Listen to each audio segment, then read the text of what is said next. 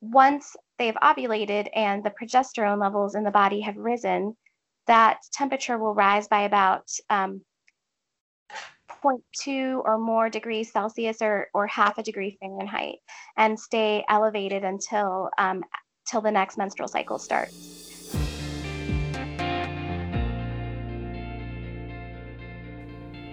Fertility awareness based methods of contraception are increasingly popular. Their premise is that sexual intercourse can only lead to pregnancy during approximately six to nine days of the menstrual cycle, commonly known as the fertile window. In recent years, more and more of these methods have been developed, including several smartphone apps that claim to offer a natural and effective alternative to hormone contraceptives. But how effective are they? Uh, are these claims backed up by high quality evidence? And where should fertility awareness based methods sit alongside other methods of pregnancy prevention, such as hormonal contraception, that clinicians may be more familiar with? I'm Tom Nolan, GP in London and an associate editor for the BMJ. To help answer these questions, I'm joined by the authors of a clinical update on this topic recently published on bmj.com. Rachel Urrutia is Assistant Professor of Obstetrics and Gynecology at the University of North Carolina. Hi, Rachel. Hi, happy to Hi. be here. Yeah, thanks for joining us. And Chelsea Polis is a senior research scientist at the Guttmacher Institute in New York. Hi, Chelsea. Hello, thanks for having us. Thank you. No thanks. So let's start with this term fertility awareness based methods, or FABM. Uh, I must admit, I hadn't heard of this term until fairly recently, uh, and I, think that others others haven't as well. C- can you describe what this is in, in a bit more detail for us? So, fertility awareness based methods um, are a group of family planning methods that help users identify which days of the menstrual cycle are the most fecund or the most likely to lead to pregnancy if they have intercourse. And so, they, um, depending on the method, track changes in one or more biomarkers. And that allows them to estimate, or the, the method estimates for them, if it's algorithm based, which are the days of the highest fecundity. And those days they could choose to avoid unprotected intercourse in order to avoid getting pregnant. Um, or in some cases, although not, not the focus of this article, they could actually try to conceive by focusing on having intercourse on those days that are the most fecund. Okay. And what, what are those different ways of tracking the, the, the high and low days of fecundability? So one of the simplest is um, just the menstrual cycle date because um, those tend to be highly correlated with each other from cycle to cycle in many women. Um, but um, because um, most women actually have some variation in their cycle and their day of ovulation, um, many fertility awareness based methods also use biomarkers that are based on actual symptoms of the rising and falling hormone levels. So, um, one biomarker is basal body temperature, and this um, is when women measure their body temperature every morning before getting out of bed. And there is sort of a basal um, temperature that they can estimate. And once they've ovulated and the progesterone levels in the body have risen, that temperature will rise by about um, 0.2 or more degrees Celsius or, or half a degree Fahrenheit and stay elevated until um, till the next menstrual cycle starts. So, so that's one based um, biomarker that people use. Another is um, cervical mucus. Um, so the cervix starts to produce. Um, the cervix is, is continually producing mucus, but as the estrogen levels rise, prior to ovulation, it starts secreting a mucus um, that's more watery and clear and um, wet. And because of its properties, it helps nourish and it, uh, sperm and help sperm get to the appropriate place in the uterus to fertilize an egg. And so it also, because it's very watery, um, makes its way down to the vulva. And so women can detect the cervical mucus when they wipe um, as they're going to the bathroom, or sometimes even just walking around throughout the day, feeling um, a sensation of mucus. And so um, that is another biomarker women use to, to, tell them that they are fecund. And then once ovulation happens, and again, the progesterone levels rise, that mucus actually changes um, quite quite interestingly and many women don't aren't able to, to feel it anymore because it's more sticky and plug like and it tends to stay up in the cervix. Although some women can still have some cervical secretions but they notice a very um, a very large change in the quality of that cervical mucus. And then um, another common biomarker that um, women use is urine hormone monitoring um, and this is usually in the form of monitoring rising estrogen um, metabolites in the urine and also the luteinizing hormone surge that happens at ovulation. And so women track these to see when their fecundity is rising and then also estimate when it ends based on when the luteinizing hormone surge happened. And there are a few other biomarkers that are used, but those are the most common. Right. And are, those, are those easy to learn? Are they, you know, can anybody do this or, or do you need training or some other instruction? Well, it, it the answer is it depends, but yes, they're amazingly easy to learn. You know, I'm the one of the the most um, consistent responses that I see from patients is especially about cervical mucus and and and somewhat about temperature that wow i'm x number of years old 35 years old and I never knew this about my body, and I can't believe how clear it is when I start paying attention. So, and there have been studies, um, particularly about cervical mucus and um, monitoring in many countries around the world, many um, levels of literacy, visually impaired women, even um, who all, which all show that the vast majority of women are able to to um, to see and and to to evaluate this. With the, with different, the different methods, methods, I think there's kind of a different uh, amount of time that may be necessary to learn them. Some are um, um, much, simpler, much simpler, and some, and are, much more involved and might take, you know, much more much time, more time to, be trained on. Learning, learning the method, is, one thing, and then, and then um, um, being, able, to, correctly to correctly use, the method over a long period, a long period of, time is another. And, um, these, are, methods that do require, quite a bit of user activity, user action in order to use the method correctly. So I think that's also worth mentioning. Yeah, yeah. Right. And I uh, just thank you, Chelsea. I, I also wanted to, to say too that there's kind of a difference between being able to to um, measure or assess the biomarker, which a lot of women can learn to do on their own. But then for each method, there's a series of rules that they have to apply, or in some cases, the method may be algorithm based. And so it, like if it's in an app or a computer system that or a device that actually um, tells the women how to interpret it, that may be easier. On the other hand, if it's if it's um, a method that has more complex rules that they have to learn how to um, use along with their biomarkers, that usually takes more time and does involve um, using a teacher that's been certified to help them. Yeah.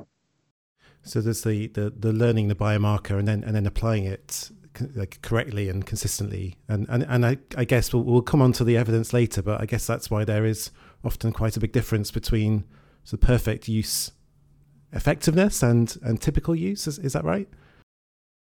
Yeah, that's, that's exactly right. And and you know we see that pattern um, for other methods of contraception. Um, for, for the methods of contraception that are uh, don't require much user action, things like long-acting reversible methods, IUDs, implants, mm-hmm. these have typical use and perfect use effectiveness rates that are almost identical.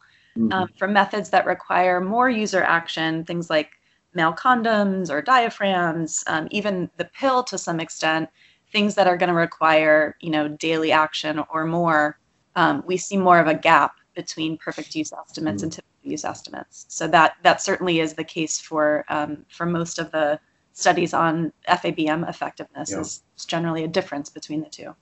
Okay. I wanted to, to we're talking about the term FABM. Uh, I think people might be more familiar with natural family planning as a term, but um, I understand that they're not the same thing at all. Um, well, again, it depends the the field has kind of changed over. I mean, it's actually um, been a field for many years, and I think one of the earlier terms was NFP or natural family planning. However, um, organizations that kind of list fertility awareness based methods as an option, including the CDC and, and the World Health Organization, use currently fertility awareness based methods, which we think is a more um, broad and inclusive term. And NFP or natural family planning has come to mean um, to be associated more with methods that um, have some religious background and require, as a result, that users practice abstinence only during the fertile window, um, as opposed to the broader um, thought of fertility awareness based methods where users can decide what to do d- during the fertile window and may, in fact, use a different method. If they have intercourse during the mm. fertile window, such as a like a, a barrier method or um, withdrawal. Right. So it's a it's a it's a broader and, and perhaps less a term less laden with with of a meaning. You know, with NFP, um, Rachel highlighted that um, most NFP methods would require abstinence during the fertile window.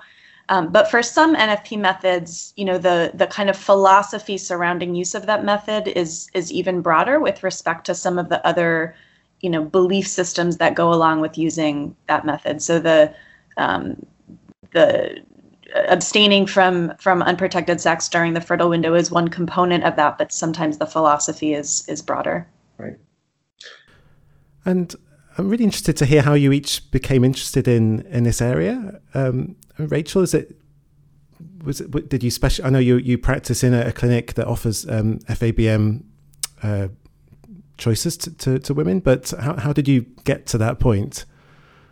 Well, um, when I was um, a resident in obstetrics and gynecology, I started um, myself being really interested in these methods because I was hearing about them from patients and from friends. And at the time, I was actually more than halfway through my residency and I did not know how to talk to people about these methods. And I thought there was probably something wrong with that since I was kind of being trained as a women's health expert and one of my clinical skills was supposed to be contraceptive counseling. And um, where I lived in North Carolina, I found a class to learn more about symptothermal methods. And I actually had to travel an hour and a half from my location to find a teacher.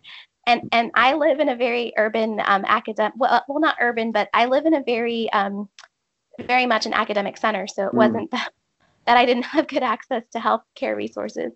And so I learned that, and I was I was really amazed by um, the ability to learn something well that um, actually showed me so much about my own body and the, the my own um, the function of my own reproductive system. And so um, I just was kind of looking for opportunities to be able to learn more. And I my my um, my boss at the time knew that, and so um, when this opportunity came up for um, helping to work in a clinic that was going to offer fertility awareness based methods, mm. I, sort of got involved that way. And I also had a research background. So the, the clinic that we run, we, we hope to, um, to conduct research, more research with um, users of these methods. And so it, it kind of seemed like a mm. perfect fit for me to be invited to participate in that and that kind of.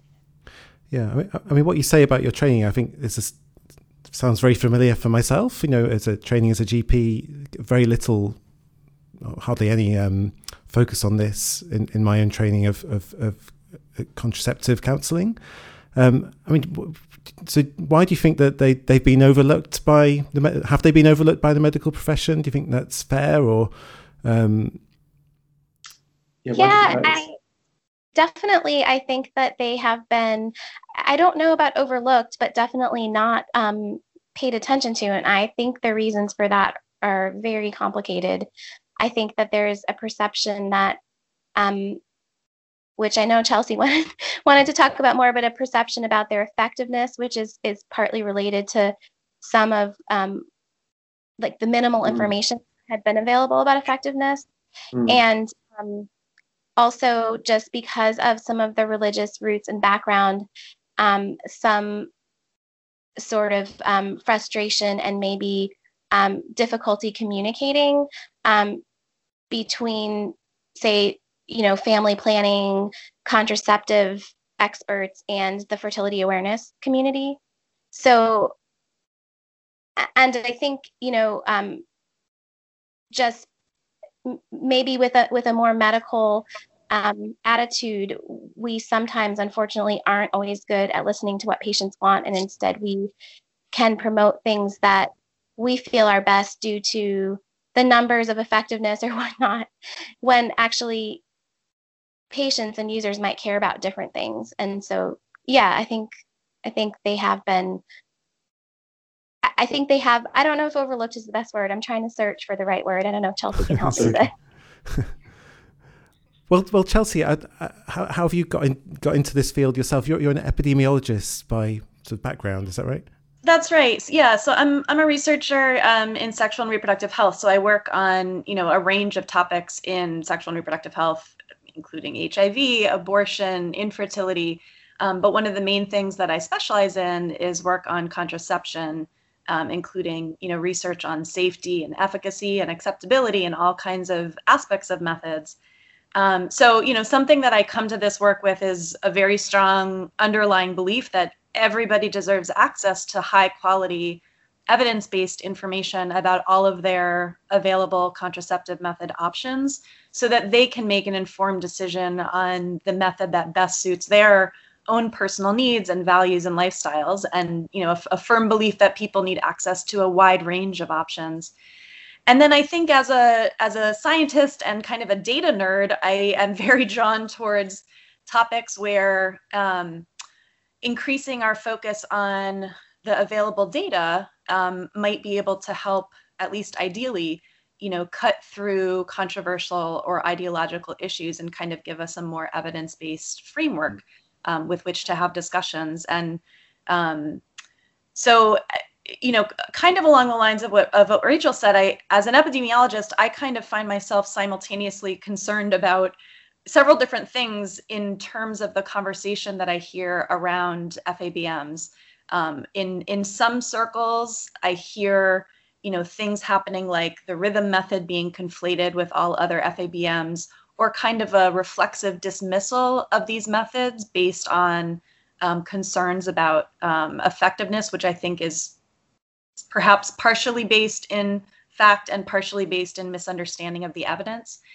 And then on the other hand, in other circles, I'm very concerned when I see people promote FABMs by cherry picking evidence um, and, and not really paying attention to the full breadth of, of information that is available on these methods, or by disparaging other contraceptive options in non scientific ways. Um, so you know there, there's a lot of complexity in this conversation and, and a goal a personal goal of mine has been to try to help bridge that divide a little bit by really just encouraging a focus on the data a focus on high quality scientific evidence on all contraceptive options so that people can be you know empowered and assisted to make evidence-based decisions in achieving whatever their own fertility goals are um, so this topic has just been you know fascinating and multiple aspects to work on from from that mm. perspective and I think that leads us nicely on to, to the evidence, which you um, well you both have been involved in, haven't you? Can you can you talk us through the systematic review and meta-analysis that you published, I think, last year? So yeah, and, and let me maybe I'll start just by kind of you know framing the issue a little bit in terms of um, before the systematic review. So a number uh, um, a number that people commonly associate with the failure rate for fertility awareness based methods is 24 um, and this was based on um, an estimate that came from uh, an analysis of the National Survey of Family Growth, which is a, a, a survey, a nationally representative survey in the United States. It's a retrospective survey, and so it asks people to think backwards about methods that they were using, you know, for a span of time prior to being asked during that interview. Um, and then it looks at, um, you know, the methods that they reported and the, the pregnancy outcomes that they um, reported, and calculates an effectiveness rate based on that. Um, there are advantages and disadvantages to um, estimating effectiveness from that kind of information. But particularly for fertility awareness based methods, one of the disadvantages to calculating it um, with that approach is that there is such a small number of women in the United States who are currently using a fertility awareness based method that it, it's not possible to estimate effectiveness for, for each unique fertility awareness based method. And given that the majority, over 80% of people in the United States who report using a fertility awareness based method report using calendar rhythm, um, which is probably one of the least effective FABMs out there. The ultimate estimate, when, when putting together all of that data, um, really pertains largely to an estimate for calendar rhythm. Um, and it doesn't really tell us much about the unique effectiveness profile of other fertility awareness based methods. So, in, the context of that, um, then the other source um, of estimates for effectiveness of fertility awareness based methods are prospective clinical studies.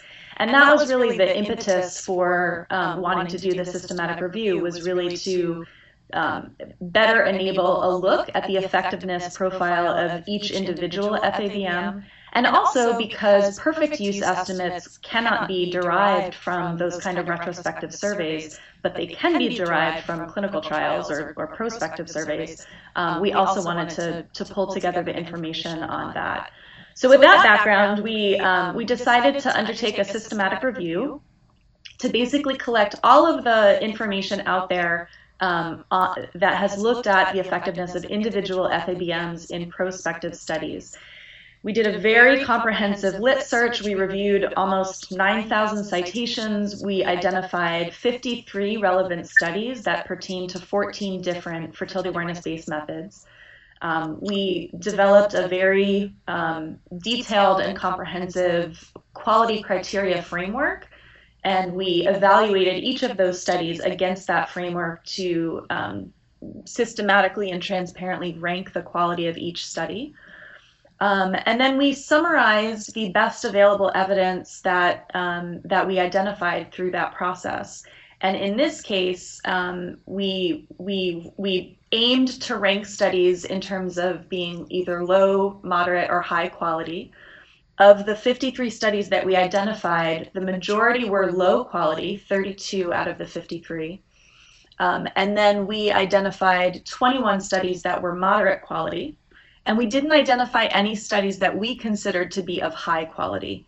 And so, for that reason, our systematic review really focuses on summarizing the best available evidence, which in this case is of moderate quality. Um, so, we were able to, to, you know, summarize evidence on 12 different FABMs that had um, prospective studies considered to be of moderate quality, and that's those, estimates, estimates are, what, what you see summarized in the, infographic um, that we've been really excited to work on um, in the process of putting together this uh, article with BMJ. So, in the article, though, you, you've been really clear about uh, the typical use estimates from your systematic review being the best case scenario. Can you just explain that for us, please? Yeah, absolutely. Um, so, an important caveat to bear in mind when when looking at the typical use estimates in our systematic review is that um, these are derived from prospective studies, um, and you know, in epidemiology, we talk about um, the fact that participants who complete prospective studies are not often reflective of the general population. Um, there are often stringent eligibility requirements to participate in a study. There might be personal characteristics um, associated with kind of remaining in a study and and um, completing all of the study follow-up visits um, or other trial requirements that um, that might kind of select out uh, certain kinds of people and and keep other kinds of people in the trial. And then also participants in a trial are just interacting more commonly um, in most trials um, with the study investigators. And so these are all kinds of things that can influence the kind of person who's in a trial um, and who oh. remains in the trial. And so since uh, effectiveness estimates for most other contraceptive methods um, are generally derived from those retrospective surveys that I mentioned earlier, um, which can draw from a, a larger and more generalizable population. Um, clinical studies, you know, being kind of in more selected populations with more contact with study investigators, um, yeah. could be looked at as a best case scenario where you know these are kind of likely to be people who are um, very invested in using the method, maybe using it more reliably with assistance from um, interaction with study investigators and things like that. So it's difficult then, isn't it, to to translate, you know, some fairly te- technical, complex um, reasons for it being the best best case scenario data into that conversation with the patient, um, or patient, the, the, person who, who wants to discuss the, their options.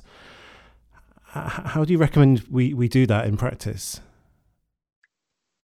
Um, you know, um, it's it's something that I do a lot, um, and it's um, it's it's for one thing, I think that it it starts with the provider, the person who's counseling, to actually try to do the best they can to understand the data um, because it is a little bit complicated and the limitations. And I think um, that's part of why we try, as Chelsea said, to focus so much on, on the data and and how to understand it and everything that we write about it because it's so it's so important. And I think also that um, it could be easy to shortchange what our, our patients can understand about the data. But when I have the conversation with them, um, many of them actually really do understand um, the limitations. So, for example, I may say, well, you know, um, Sensiplan, sympto, double check symptothermal method, has been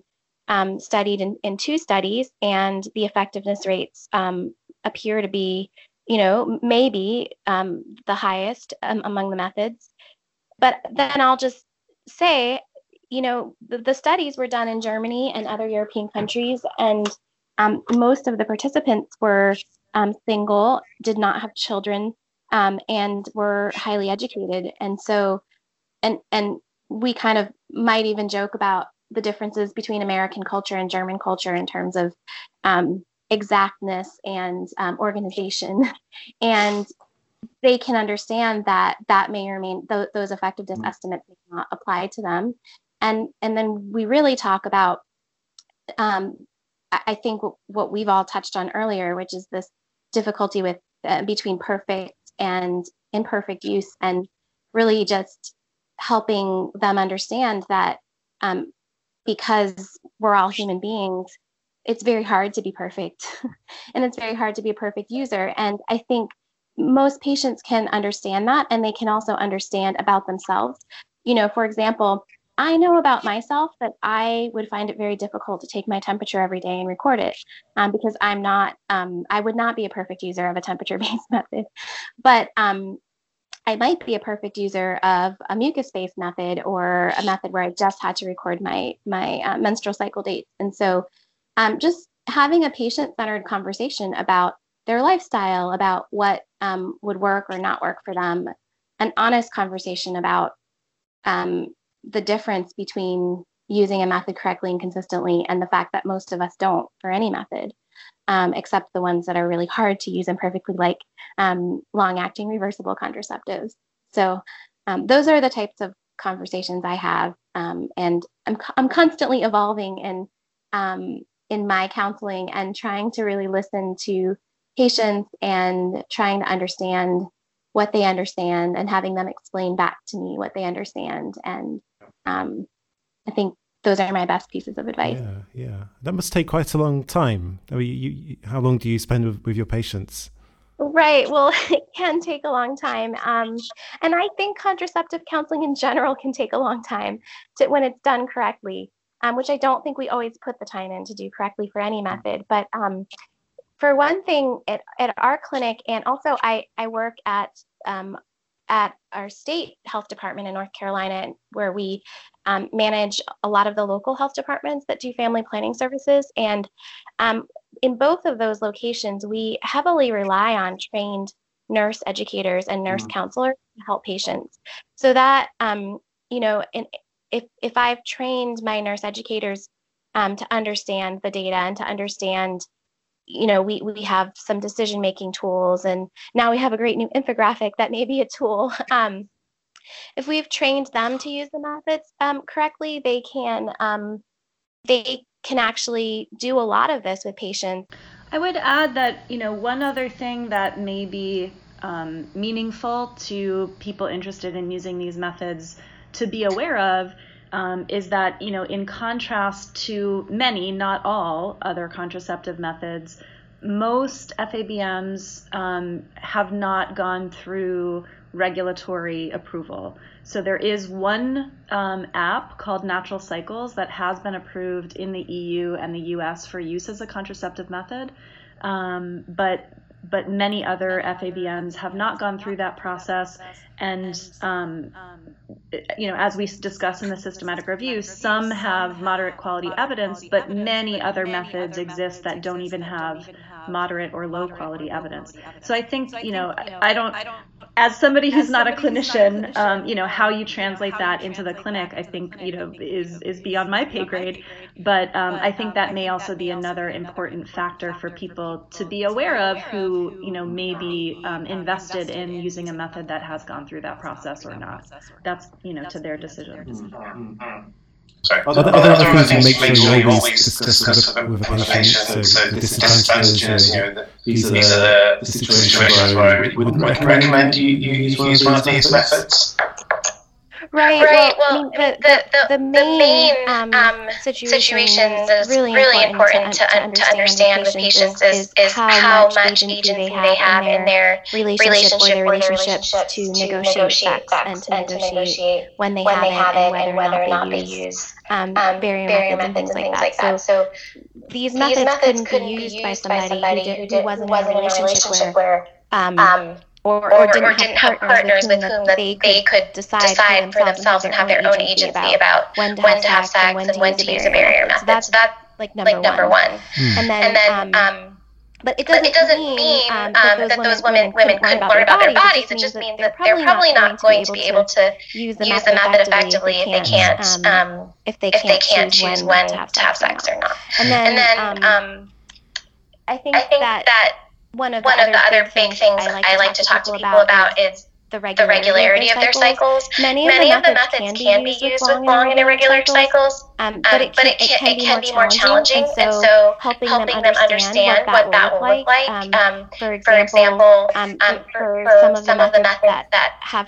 temperature components like natural cycles and and, and um, um, plan, if they, if have, they have, very, very irregular, irregular cycles, the, the, the, method, the method may, tell them, them um, to avoid, avoid unprotected intercourse for long periods of time. So just, so just maybe, maybe that's, okay, that's okay with them, or maybe, or maybe it's not. It's not. So, but, understanding but, understanding that, that ahead of time.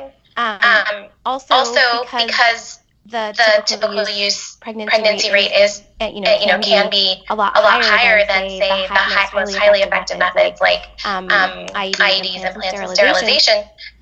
People, People who have, a, really strong, medical reason to avoid pregnancy, may, may want to, choose, choose a highly effective method, method um, and, um, would be encouraged to do so. so. Um, um, that being, that being said, I have, I have uh, you know, patients, you know, patients who, who um, um, for their, for their own, own religious, religious, and moral, reasons, um, um, don't, don't, feel, that they can, use any method except a fertility awareness based method. And, so, so um, um, we need, we to, need have to have a conversation about how we can help them use that, use that effectively in, in, in the setting where they have a strong medical reason to avoid pregnancy. I just want to ask you each to give us maybe two or three points each that you think are the most most important things that, that listeners who perhaps consult women about their contraceptive choices, you know, things that, that they sh- maybe would, most important things for them to know about FABMs?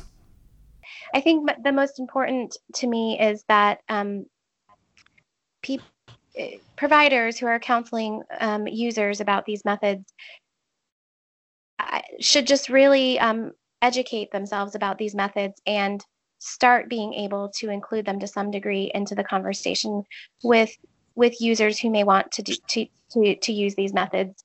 I think um, instead of sort of avoiding the topic or not not broaching it because um, women really want um, to know more and deserve to know more and not that they're methods that everyone will use but that um, they should be part of um, the the array of options available to women. And um, I think, secondly, that we have tried to provide um, a a resource in our systematic review so that um, those counselors and providers can talk to women in a in an evidence based way about what we do and don't know about the effectiveness.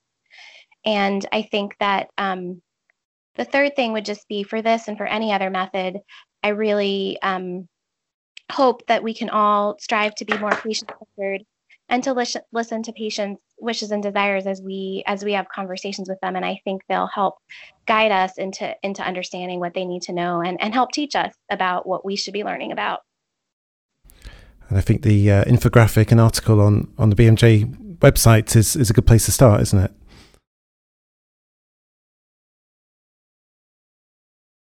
Um, Chelsea? Chelsea? To folks in the medical community who may be less familiar with FABMs, uh, you know, I would echo her call to familiarize yourself with the evidence base on these methods. Be prepared to talk to people interested in using them without being dismissive of the methods. Um, uh, you know, if if if people feel that they cannot come to medical providers to get reliable information on these options, they will seek out information from other and potentially less reliable sources, and and we've seen that happen um, and so ensuring that you know providers are are equipped to discuss these options with patients, I think is very important. And then I think to people who are already very excited about FABMs or interested in using them, um, just I would encourage them to be very open to the evidence. As our systematic review showed, um, you know, at present we have a small number of moderate quality studies for each individual FABM, and that's a great start, and that gives us an idea of um, what effectiveness we might expect from these methods, but more data are needed um, it, to ensure that these rates are robust. And so when it comes to something as important as managing your fertility, you really want to be sure that you're basing your decisions on, on solid evidence so that you can make an informed decision that's best for you. You've been listening to Rachel Urrutia and Chelsea Polis talk about fertility awareness based methods of contraception. The clinical update is now available on bmj.com. That's it for this podcast, but we'll be back soon with more free CPD. Subscribe to us on iTunes or wherever you get your podcasts from. I'm Tom Nolan. Bye for now.